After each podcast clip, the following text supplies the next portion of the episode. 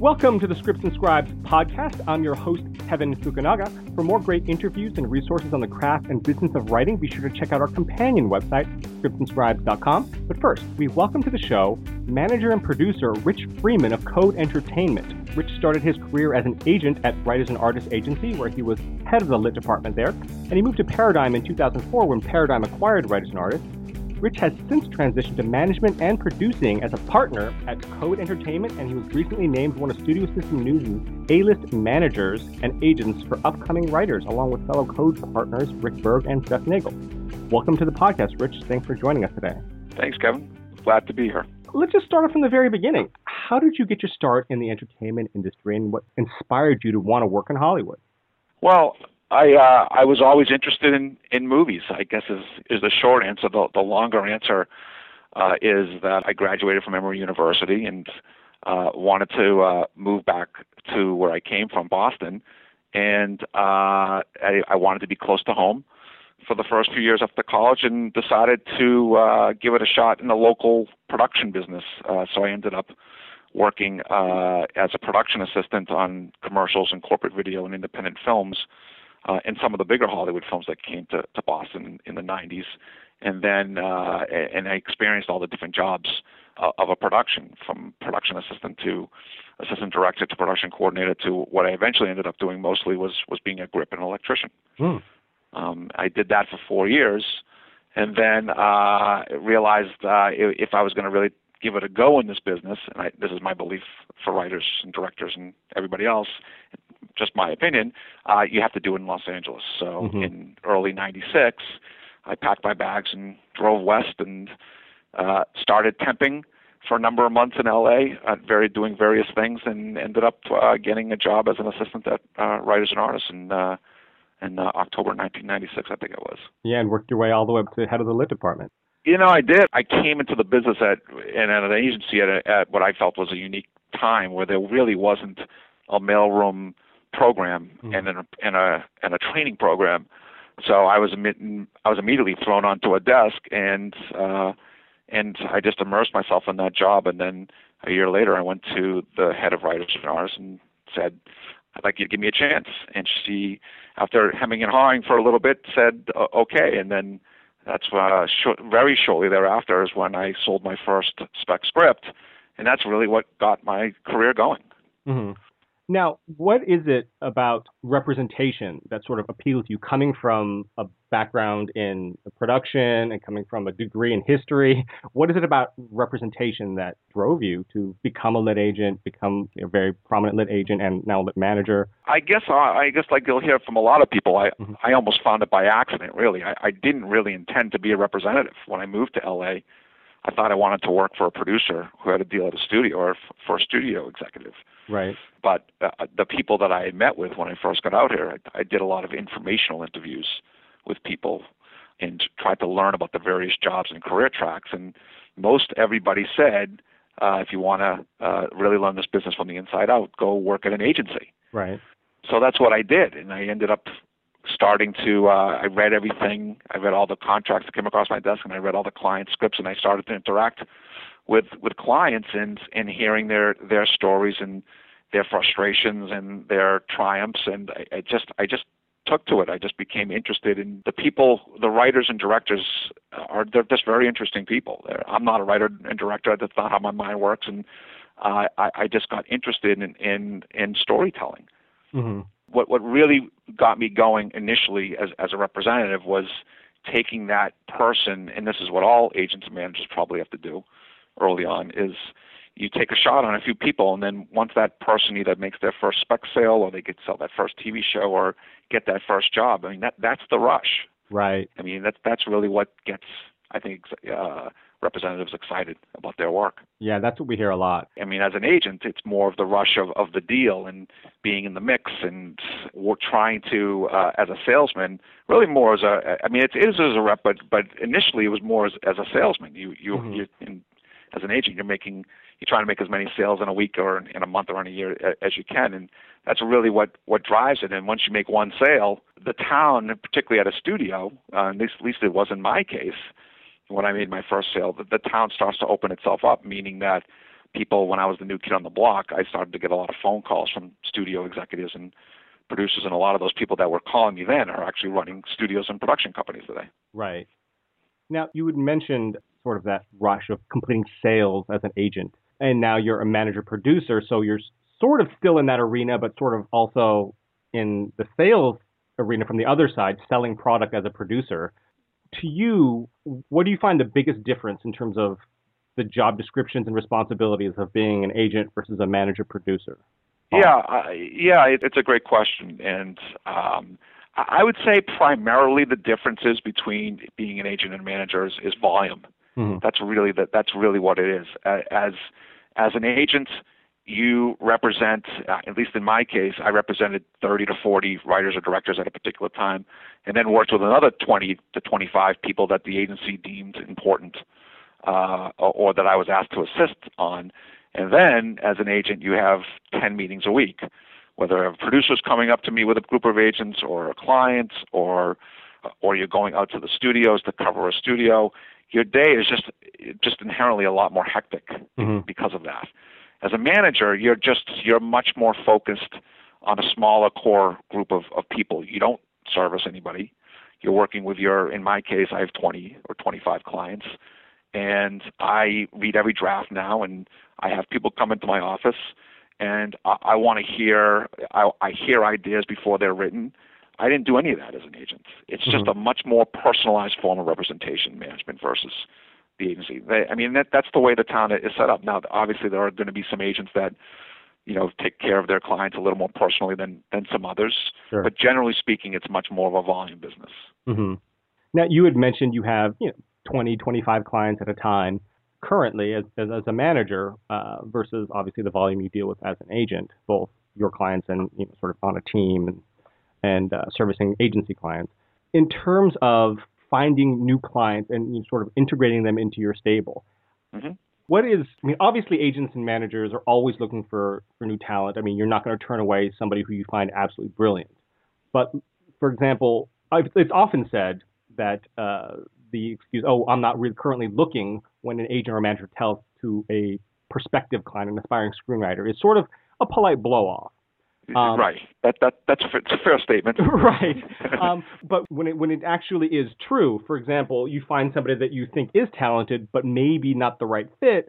Is that something that you or you know other agents managers you know of would consider introducing to other, referring to other agents managers? In other words, if well, an agent or mentor came to you and said, "There's this pretty good writer.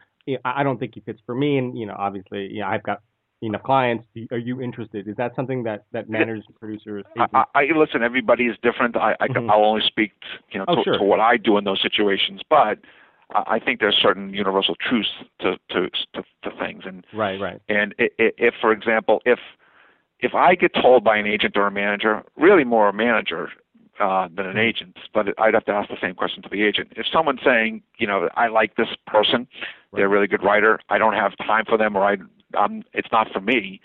I obviously have to wonder, well, why are you referring to? If you're not excited to want to represent them, you think you can make money off them. If you thought you were going to make a lot of money with them and thought the person was really talented, surely you'd want to work with them. Right. So I generally am very skeptical when I get, and I have gotten those kinds of calls sometimes. Mm-hmm where people have said, "Hey, I, I, it doesn't fit for me, but do you want to take a look?" I'll take a basically a perfunctory look, but I, generally speaking, I probably wouldn't jump into those kinds of situations. For me, the, the clients definitely come from um, whether it's a, a producer mm-hmm. or a, a client. Mm-hmm. A client will have a, a writer friend that's maybe not happy with, with their current situation, or uh, a studio executive, uh, mm-hmm. an attorney uh, the, the, more, uh, I guess, traditional ways, I, I, we certainly read uh, a lot of, I, I certainly read query letters. I, I certainly don't take on a lot of that stuff. I don't request a lot of scripts, right. but I certainly read all of, of the query letters, and my assistant reads a lot of the query letters. And uh, there are times where if, the, if a log line seems sounds interesting to us, we'll definitely take a look at it. I'm much more open to that uh, as a manager than I was as an agent. Mm-hmm but it, it's it really has to mostly come from referral because the volume is so great. Right. The, the scripts that come in, I, I've learned through experience that generally speaking, the unsolicited call or the email that gets sent when you've asked to see the script, it doesn't work. It doesn't work out for you. So yeah, so I, I would say most of my clients, uh, since I've become a manager, have come from either production company executives, studio executives, lawyers, or you know even the, there's a good new resource. Franklin Leonard's Blacklist mm-hmm. website certainly is a is a good resource. I'm certainly a, a member of that site. I haven't signed anybody off of that site yet, but I, I think it's a it's a viable tool for for representatives. Right. Well, and, and, speaking of that, I mean, obviously, we get hear from a lot of newer screenwriters, uh, always asking about the referrals and, and other ways in. And you had mentioned um, Franklin Leonard's Blacklist. Um, what are other resources other than obviously the, the big ones, the Nicholl, you know, obviously Austin? Are there any other sort of competitions or um, uh, online posting systems like Spec Scout, stuff like that, or any of the other ones that you use or would recommend or that you think are useful? Not really. I mean, this is this is always the the question. I used to mm-hmm. speak on quite a bit of panels, few panels when I was an agent. Mm-hmm. This is always the hardest thing, and I know this is what writers want the answers to, which right. is how do you get how do you get an agent? How do you get a manager? How how do you do that? And after 18 years, if somebody could give me a good answer, I'd I'd love to hear it. I mean, really, because right. it happens by accident a lot of the times. It's because a friend of a friend, you know, or a dentist of a, of a friend, or, or what have you. You get to them, you, and I really do believe this. You, you, not, not only do you find the representative and the writer and or director or whoever it is has to really be resourceful, but I, I do believe that talent will find its way through the clutter. I, I, I honestly believe that. Mm-hmm. I mean, there's the Sam Goldwyn screenwriting competition, and Nicholls for sure, but I don't follow a lot of the uh, of the spec tracking sites. Mm-hmm. There's only so many hours in a day. Right. No, I got you. And you know, you have your own clients to, to deal with. Um, yeah. Now, speaking of managing your clients, I mean, how does the workload differ in terms of breaking a new writer versus managing the career of an established writer? Oh well, very different actually. Yeah. It's, a lot more work to break a, a writer, a new writer, than it is to get find existing work for an established writer, mm-hmm. because I don't have to explain who an established writer is to a producer or studio executive. They generally are going to know of that client's work and whether that client is they think is right or whether they're going to. I mean, I just, for example, I just got a book adaptation in for a client, meaning when I say that, uh, a project that's set up at Warner Brothers, that's a book that's looking for a writer. Well, the producer knows the writer, mm-hmm. and and the guy's established, and um, I mean, he hasn't written for Warner Brothers in a little while, but he still is, is uh, has a long track record. I don't have to educate anybody on him. So in that regard, it's a lot easier. Now that can obviously work against you as well. I mean, you might have a client, and we all have them as agents and managers, who uh, maybe hasn't worked in a while, and and perhaps uh, when you mention them to a producer or studio, they're like, okay, great. Who else do you got? They they know who it is, and they know they don't want that person. Whereas sometimes uh, buyers are, are looking for the new kid on the block. It's a little bit different in breaking those people because you really do have to blanket the town. You hope to have, if there's a script that a, a young writer or less established writer has written, that can garner attention, mm-hmm. uh, that, that can be used as a calling card. Everybody needs that. Everybody needs a calling card. Right. Uh, that even if it doesn't sell, a studio uh, or a, uh, a group of production company executives get behind it and want to meet the writer. And then they take the meeting with the writer. And then sometimes they'll have something internally that, you know, they don't want to spend any money on or that a studio's not buying, but they need to write it to develop a spec with. And I've gotten people going based on that. I've gotten people going based on, hey, we don't have any, it's a non WGA deal, but we'll pay 10 grand. To who do you have? And they read somebody, and it's a young person's first way in. Mm-hmm. And, and now they have a script that somebody paid for. But it's, it is a much, much different process of getting, uh, I think the best way mm-hmm. is somebody writes a commercial script that you can get to a lot of people in a short period of time and yeah, either you sell it, that's the quickest way, or you send the script out that gets really good feedback and executives meet and perhaps you get a writing assignment that way. More difficult today than it was when I first started. Mm-hmm. Um, or you develop something internally with a with a production company who who believes in you mm-hmm. or frankly, you you try television. Right, and that's something that I heard you specifically look for writers who are interested in working in both film and television. Why is that specifically a focus for you when looking at potential clients? It's economics is really what it is. I think in this day and age in the in the entertainment business, very different again than when I started. where I was exclusively a movie person for many, many years. Mm-hmm. But certainly since I became a manager in the last five and a half, six years, uh, television is has really it's really the golden age. I would feel I feel right now with Right. all the new outlets from the Sundance channels to the FXs to uh, Hulu to you know Sony Crackle to Netflix to Xbox, all these places, AMC that weren't making shows 10 years ago, they are now. Mhm. And I feel like a writer needs to be involved in both worlds. Doesn't mean I'm not going to represent someone who doesn't want to do television, but I'm going to be more interested in somebody who's, who's going to be interested in both mediums. Right. You right. just you, it's just it's too it's too hard out there today. You have to want to do both, and some of the best writing, you know, is being done in television more more so than than even features these days. Absolutely. And so again, it doesn't mean I'm going to not represent somebody, but I think I'd probably be more interested today in somebody that is writing both. Right. And you had mentioned earlier about Los Angeles. This comes up a lot. Writers Mhm. saying, "Do I need to be in LA? Do I need to be in LA?" And for the most part, the people that, that we speak to, almost across the board, say yes if you want a career. You can sell a spec from pretty much anywhere as long as there's an internet connection.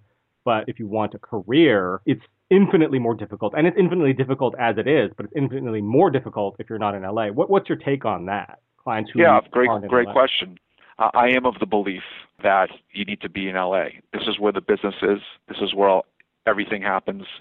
You are going to run into people all over the city who are involved in the entertainment business in some way, and you just never know who you're going to meet. And I'm really more spe- speaking specifically to people that haven't cracked the system. Right. If you're from New York and you have a track record 10, 10 years or five years of writing features and you sold your spec and you're you haven't had a movie or two made, you can do whatever any way you want. That's I'm more speaking specifically to people who haven't cracked the system. Right. Just to to, to be living in Miami or in you know Chicago or New York, for that matter, and you haven't cracked the system doesn't mean you can't. It's just you're going to be behind the people that are that are here, in my opinion hmm and that's because the film business has become so localized in in the city of Los Angeles, and whether you're in a writers group or it's the ability to take a meeting in 12 hours or 24 hours notice, you, you can't do that if you don't live in Los Angeles, Right. and you have to, particularly in the beginning of your career, be able to do those things. Right. So I'm a strong believer, and I and I say that to you because I've I've experienced with this. Uh, I've represented many people over the years that haven't lived here that weren't established, and they don't do as well as the people generally, not always, as the people that do live here. And, and they're just are going to be constantly in what I would say that the Los Angeles mix uh, and of, of information and constantly meeting people because you just never know who you're going to run into here. hmm And meetings. Meetings get constantly rescheduled. You're getting constantly called for meetings. Even if you're here for three weeks every six months, you can't cram everything possible in those in that time period. That's right. The other thing is, if, even if you sold a, a project or two and you don't live here, and you're competing with a number of writers for that job, and you can't be here. Not every time can a, a writer uh, on their own dime fly themselves out from wherever they live to compete for a job. They have to do it on Skype now, or just on telephone. Right. Well, you're you're at a, a big disadvantage for the people that are physically in Los Angeles who are going to be in a room Right. talking to a, a, a studio executive and a producer eye face to face, eye to eye, telling them their take and being able to read the room. Hmm You're going to hear probably a lot of different answers from various representatives. That, that's been my experience. Seems like that's pretty much the consensus. Although some, you know, are a little more flexible because again, you can sell a spec from anywhere. But again, to build a career, I think Jake Wagner put it sort of in that frame. You can sell a spec from anywhere, but to sort of, uh, if you want to build a career as a screenwriter, not having sold a screenplay, but build a career as a screenwriter, you kind of have to be in LA. Period. I think I would agree with that 100%. And once you've established yourself and you've consistently working, if you want to move out of the Sure. state, you could probably do that at that Right. point. Now, I wanted to mention a little bit about producing because as an agent, obviously that's a no-no, but as a manager, that definitely comes with the territory. Now, when is it that as a manager you transition to producer on a specific project? Um, I think uh, when I first became a manager, I, I was very careful. What I don't do is just because I represent a writer, that I'm just going to attach myself as a producer. And you really have to bring value. And what Mhm. does that mean? if I, if, particularly on a script that maybe has been around for a few years that I've always been passionate about, mm-hmm. if I start to spend a lot of time trying to find financing or put a director on or uh, or an actor or even another producer, I should be compensated for that. Sure. And there are projects that I've been working on since I've been here for the last five years that I've gotten close on, and some might be moving forward, and others aren't going to move forward. But uh, on in those cases, clients uh, have no problem. They actually want you to be involved as a producer because you're their eyes and ears, and they know no one else is working on it mm-hmm. right now. And so, uh, in that regard, I, I'm excited on to, to jump in as a producer on some of these projects. There are other projects that I know aren't going to go anywhere, and uh, either they just sit on the shelf, or if somebody comes up with a new script, it's it's much more important that that you sell it a script that, than as a manager just say, hey, you know, save the ten percent. I'll be a producer and I'll be your eyes and ears. I, I don't do that uh, at all. I just I don't think that's right. I mean, some managers I, I know do that, and that's their affair, and you know, God bless them, they can do it. I, I feel like you have to be adding some kind of value Right. Uh, and that means wh- whether you've in, from inception, from the idea when they sent you the log line, that you start to, and then, then you read a, a, treatment, and then a first draft, a second draft, a third draft, and and then you're ready to show it to people. It's maybe more warranted in, in that situation. But if somebody just says, "Hey, I've got a spec that I want you to read that I just wrote," and you think it's good, I, I don't just generally attach myself to that kind of thing. Same in television if somebody says I have a, a pitch that I want to take around, I'm not going to attach myself to uh, a producer to a pitch that's already been well developed. But if somebody says, "Can I come into your office and let's talk about television ideas?" and I, I work from inception and I get invested in it, then in some cases I, I will want to be involved mm-hmm. as more directly as a producer. It just depends on the situation. Right. No, I think that was a good explanation. And again, going back to sort of producing and production, something that you had mentioned sort of before the interview started when we were talking that I thought I, I would love to bring up again is your background coming from production itself and how that helps you represent director clients because of you speak the language because you had mentioned that you had done a lot of production work you know as a even a Grip Electric.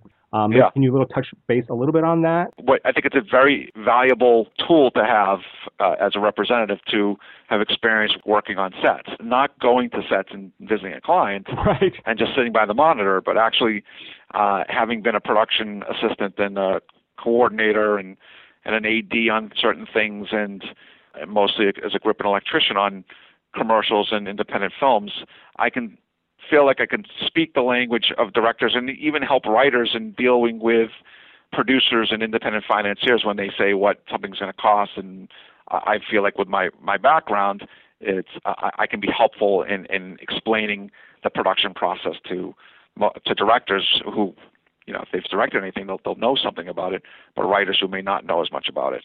It's been a it's just a, it's a great education to have as as a representative to to know something about uh, the production process. Right. No, absolutely. And as a manager and producer, I think it's also helpful because, you know, again, a majority of representatives, their entire experience is in office, on the phone, and that. And that, that that's right.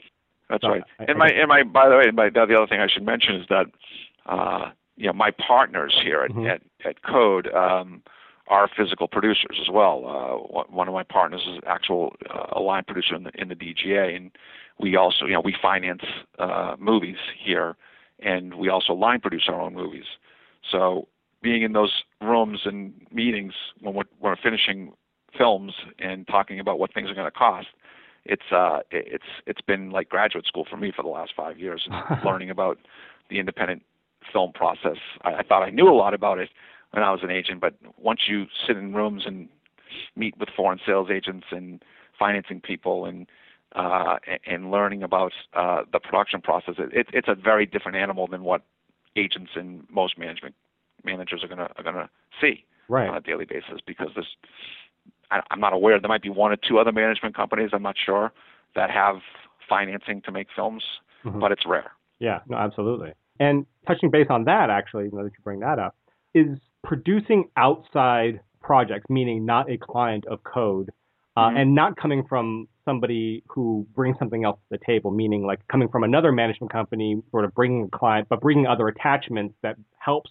in the financing process, but coming from an outside, just a screenwriter bringing a project, is that something that code would do?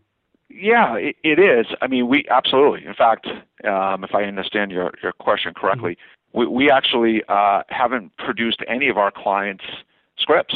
Oh, okay. I mean, we've submitted them, mm-hmm. um, but you know, for whatever reason, sometimes they they fit and and sometimes they don't, and it mm-hmm. just it's just turned out that we haven't produced any of our clients' uh, projects so yeah, so we we get submitted. And I I get a lot of projects submitted to, to me as well. Mm-hmm. Projects from management, other managers, and from producers saying, hey, you know, we have this project.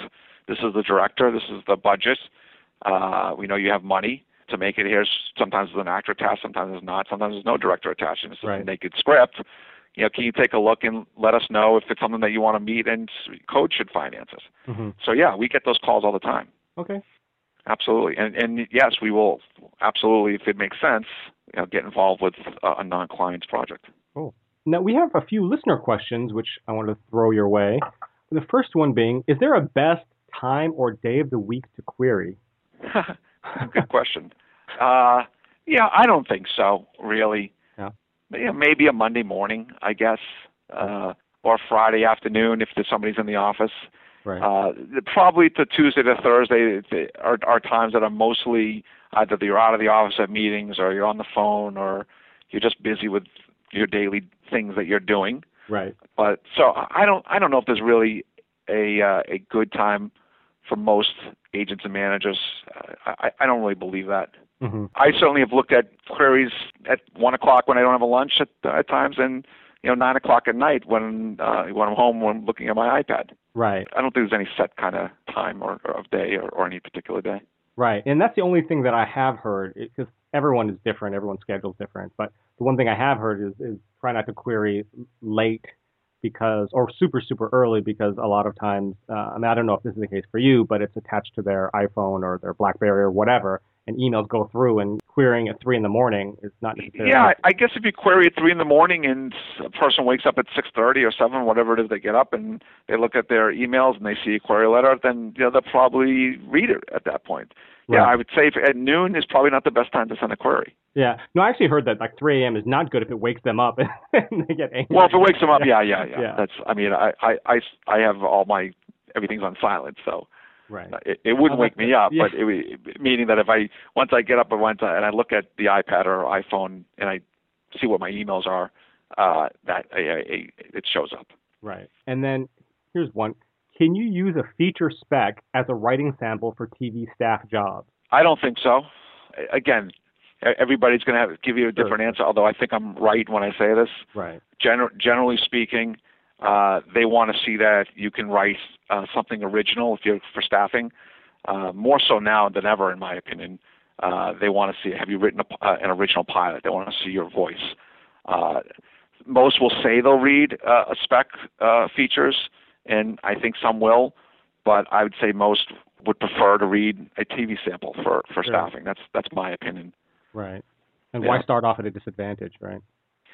I, I just think the people you're competing against for those jobs, mm-hmm. uh, a lot of those people already have been staffed in the past, and, and a lot of these writers for television, that's all they do mm-hmm. is write television. They don't cross back and forth. Right. So you're competing against people who exclusively work in television. So particularly if it's a, listen, if it's a script that either was produced or sold for a lot of money or got a lot of attention, yeah, then I think there's always going to be those cases where I think feature samples are going to be just fine. Sure, sure. Generally speaking, it's much preferable preferable to have a uh, a TV sample. And talking about TV samples, there's always the back and forth of having an original pilot versus a spec in terms of writing samples. Is it important for TV writers to have both a pilot and specs, or is one or the other good enough? In other words, if they have a great pilot but no specs, TV specs, or if they have TV specs but no original pilot, is that okay? I think it's great to have both, but if I if I had to choose between one or the other, and then there was only one or the other, I would definitely go for an original spec mm-hmm. pilot because that has changed a lot. When I was, first became an agent, I was I was a TV agent for the first year and a half, and spec um, like Seinfeld at the time or uh, Sopranos or CSIs, those were good back in those days. I think this, there's been a, a dramatic shift to from those kinds of scripts to original pilots. I think these television executives want to see an original voice. Sure. They don't want to see you copying somebody else's show. Mm-hmm. Particularly for for staffing, I think they they're going to hire somebody. I think they want to see that.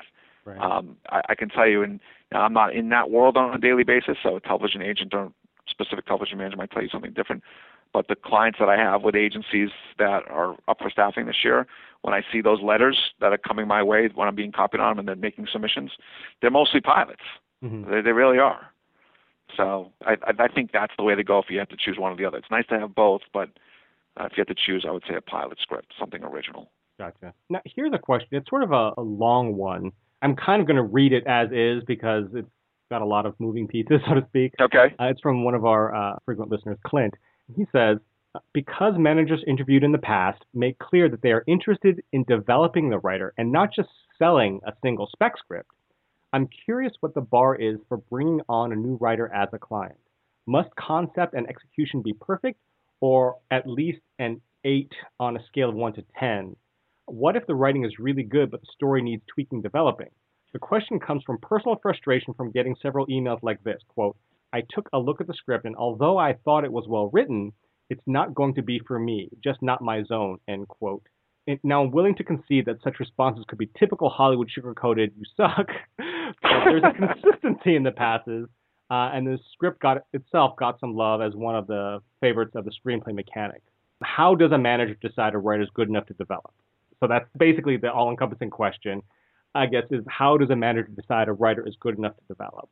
I think you're going to get a lot of different answers, Mhm. but uh, I think, and, and this is going to speak to more, uh, I think, of what's happening in, in the town today. And so I'm going to try to be brief, but it's going to be hard to, to do that. Yeah. And if I trip over my words, I apologize in advance.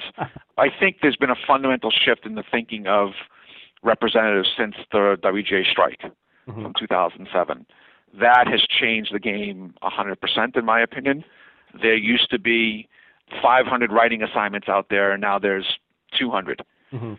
And where uh, Warner Brothers or Sony would have 50 to 100 open writing assignments, now they've got 15 to 25 Mhm. real assignments. Whereas studios used to rely more on the spec script, they're relying much more now on um, the Da Vinci Code type stuff, the Fifty Shades of Grey, the Harry Potter book, Mhm. the uh, Marvel character, the Disney ride, the old TV show that they want to make into a movie, et cetera, et cetera, meaning underlying uh, IP. And as a result, that's where the, the money is with the studios. And those assignments are what I've just said. Or, or maybe it's the, the hangover in, in the case of a comedy. Meaning that, so the studios want to hire people that can write scope, that can uh, write big on a bigger canvas. And that's generally why I think today representatives are are passing on those the example that you just gave to me. Mhm. Um, now that said, it, there's always going to be those exceptions. Those exceptions. If a script is well, eight out of a ten, yeah, I would take a shot on an eight out of a ten. If they're writing a tiny little movie, it's going to be harder. I'm going to admit that. Uh, I- it because not because of me, it's because of what I'm told as a seller. Why you know, it's very hard to get those kinds of people going, and and the economics of taking, and this is what writers should try to understand, is uh, taking on somebody that's going to take three or four years to get going, and maybe it is a business. Uh, I I can't afford to spend countless hours developing a writer who I think is really good. Again, I'm speaking from experience. I've done this in the past. Spending two or three years on somebody who writes really well, but writes on a very small canvas, and I make you know twenty five hundred dollars in commission after three years. Well, if I've put in hundreds of hours to try to either get that person exposed in the town and set meetings and send out scripts, and after two or three years I only made twenty five hundred dollars, I've lost money. And I think that's probably what you're getting. That that in that specific case, uh, a writer when they get a response like that, that's what they're saying. I think the representative is saying good writing is not blowing me away as a sam- as a as a writing sample, and it's just not a big enough uh, movie to, for me to be interested in to see something else. If I read something that I thought was a nine or a ten, but it was tiny, I'd meet them. I'd want to. I'd want to work with them. I, I certainly have several cases and current clients that I actually work with now that started off that way, but the writing was that good, and that's going to be rare. That's going to be once a year, once or maybe a couple times a year if you're lucky. generally speaking, these days for me, I want to know that somebody can write a commercial idea and execute it. I eight out of ten, yeah, maybe even a seven out of a ten. But if you get below seven, you, you, it's as a newer writer, probably going to be harder. And I think that's the truth of, of the matter. I mean, most of these representatives, um, we get paid by the studios. That's how it works. You know, independent film, yes, I've certainly made decent money uh, getting movies made for clients over the years with independent film, but that takes years to get off the ground. Now, you certainly can write a, a movie like Juno, and it's a small little movie that becomes a big deal, and you know that writer now um, is is a, is one of the biggest writers in Hollywood. So it certainly can happen that way, but it's rare. And I certainly often hear that from a lot of writers. Well, it's like Juno. Well, it's like No Country for Old Men. Well, it's like you know this or that. Well, yeah, you heard about that, but you didn't hear about the hundreds of other scripts in that particular genre that went nowhere, that didn't sell.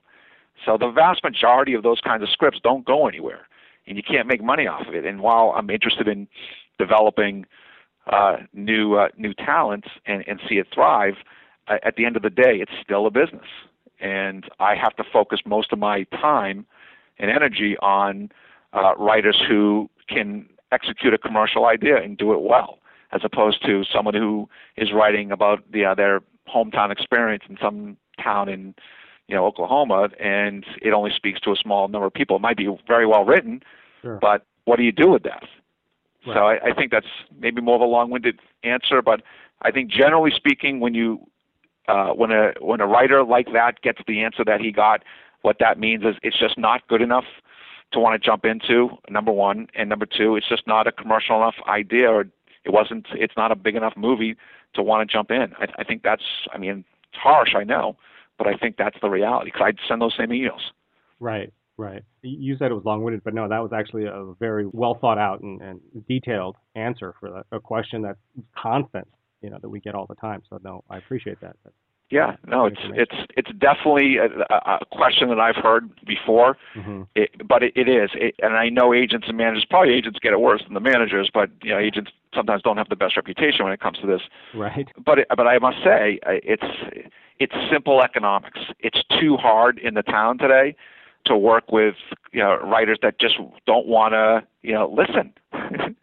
and some don't. Some just you know feel like, well, let's go get Tom Cruise or let's go get you know Ryan Gosling or let's go get um, XYZ director that's gonna you know it's one of the biggest directors. Well, I, I hear what you're saying, and you're one of hundreds of people that say that same thing. But that director has 50 you know, offers a month or 10 offers a month, whatever it may be. Right. And the chances of, of putting something together is not great. Right. So why why not uh, for the lack of a better word, why not sell out in the beginning? Get mm-hmm. try to get a career going. If you if you really want to make a go of this business, find an idea. you know, read a lot, read magazines, watch movies, see what uh, see what movies are making money. Uh, if you're interested in this business, you should be reading Variety or going on Deadline uh, mm-hmm. and seeing the grosses, and you'll you'll see what the studios are making, and you should act accordingly. Right. No, absolutely. That's good advice. Now, we're sort of running short on time. We've got a quick mm-hmm. section called Rapid Fire, and then I'm going to throw a few questions your way. If you're ready, who would you rather have introduce you at an award show? Sir Richard Attenborough or Morgan Freeman? Morgan Freeman. No, no question. he, he, he was God after all, you know. Um, favorite code: Morse, UPC, or Java? I'll go with Morse. Nice. Um, which fellow Emory alum would you rather have over for dinner? Legendary golfer Bobby Jones, if he were still alive, that is, the okay. Indigo, the Indigo Girls, or Man versus Food host Adam Richman? Uh, I would definitely say Bobby Jones because I'm a golfer. Nice. Uh, and finally, Celtics, Bruins, Pats, or Red Sox? Has to be the Red Sox. I love all of them, but Red Sox have to be number one. I, I think probably nine out of ten Bostonians would say that same thing, probably. I just part of it is that I, I've been to that park so many times as a yeah. kid growing up, and uh, it, it, it there's such a mystique mm-hmm. in in the city of Boston for for that club because of of of the Babe Ruth of it all, in the 80 years or so that they didn't win a championship, and mm-hmm. so it, it was just part of the culture growing up. Not those the other not that the other teams weren't. It's just right. there's just a little more of a of a soft spot, I think, in most Bostonians' hearts for the for the Red Sox. And I think that every city has its own like no matter what L.A. is a Laker town, and I think Boston, you know, Chicago is is a Bears town. No matter how well the Bulls do, and they've done much better than the Bears, it's, it's Yeah. the Bears town. And I think Boston is, is a Red Sox town, and I think the I- Celtics I- would tell you that too. In the I, Patriots, I I think so, and and and I would say Boston fans are pretty rabid when it comes to most of all of Mhm. their sports teams. I would say, but if you had to choose, and it's not easy, but if you had to choose, I, I do think it's the Red Sox. yeah, and Fenway is one of those legendary parks. You can probably pick them out on one hand. Yeah, You know, the Wrigley Field, you know, Fenway. I'm trying to think of any other baseball park because the old they're all gone. Yeah, They- they've yeah, all they're been all taken. They've all been torn down. Yeah, yeah. So you're right. It'd be Wrigley and Fenway right now. Yeah, I think that's it, really. Yeah. Um, oh, and maybe if you include the the Trop down in uh, Tampa. I'm just kidding. right. uh, and do you have any last thoughts or advice for aspiring screenwriters? I think the only thing I could say, and I know this is cliche, you, you got to keep writing. The the notion that you can write one or two scripts and then your job is done is a silly notion. It just hmm. you've got to keep writing. If you write one and it doesn't sell, write the second. If it doesn't sell, you write the third. Right. If you want to be a professional writer, you, you write. And if you have to go work at a bar, or if you got to you know be a, a waiter or a waitress, or work at a, at a hotel, or do some kind of phone sales to make it work for you. If you want to be in this business and you want to be a professional screenwriter, you, write. Right. And um, that's the only thing I can, I can really say. Um, and hopefully you can you're you're talented. Yeah. I, and I just wanted to quickly touch on that because I, I spend some time on on Done Deal Pro, the forums there, or on Reddit. And you'll always, invariably, once in a while, you'll see someone pop up. I just finished my first screenplay. Where do I go to sell it? Like, there's a line. You can just get in line with your script and you sell it. How many times have you heard of or been part of a screenwriter for the very first, their very first screenplay ever that they've ever written being sold? Not not one time. I mean, I, I've I've actually as a as a representative taken out a, a first script uh, that that we tried to sell, um, but it wasn't their first screenplay. Right, that's what I'm talking about. The first screenplay Right. that No, a a, fir- a, a first script. I know some people have done that. I, I personally, in my 18 years, haven't done it. Right. um, I've never sold uh, a, a script that came to me that was a very first screenplay that there was no other screenplay that they've ever written. Right. Not that I can remember off the top of my head. There, there might be, uh, it might have been a case I might have optioned a script too, but in terms of a big spec sale, I would say no. Yeah, and I think a lot of the the stories that you hear, not that there are that many, are probably hyperbole. You know, for publicity's sake, they may say, "Oh, you know, I started the two or three scripts, but this is the one. That, you know, this is my first script," or something like that. Or they may have come from another writing field, like they may be a, a novelist or an author, or you know, a playwright and then writing their first screenplay. That's a little different story, though. I. Yeah, g- generally most writers who are very successful in this town, and it really is the truth, Mm-hmm. have written many, many scripts before they actually sold their first or gotten their first gig. Right. It's just that's a fact. I mean, Right. any of these, ask any of very prominent screenwriter or, or television writer in town, and they're going to tell you that. Yeah, and that's a question we actually ask in our written interviews sometimes. Uh, where is your fir- what's the log line to your first screenplay you ever wrote, and where is it right now? And you, you the the answers you hear are pretty funny. They're always in desk drawers, or you know, never to see the light of day, or I'd have to kill you if I told you that kind of stuff. So, Well, because I think most writers will admit that their first scripts weren't very good. right, no, absolutely, I mean, and that's really the issue more than anything else. Is that yeah? It's it's it's look. I'm not. I'm definitely. I, I admit it. It's it's hard. It's Mhm. it's not easy to be a, a screenwriter. It takes a unique person to to be successful at it. right, But um, but you, you have to. You really have to hone the craft, and you got to continue to write and be in writers groups if you're if you're out here. And when you don't sell something, look. I mean, generally speaking, I I would say uh, most representatives that have been around a little bit are pretty good at what they do. I mean, everybody has their differences, and uh, I- think a lot of it has to do with sitting in a room with a potential client and connecting in some way, and uh, being able to have a regular conversation, and being direct with a potential client, that that kind of thing. So there are going to be nuances in that way.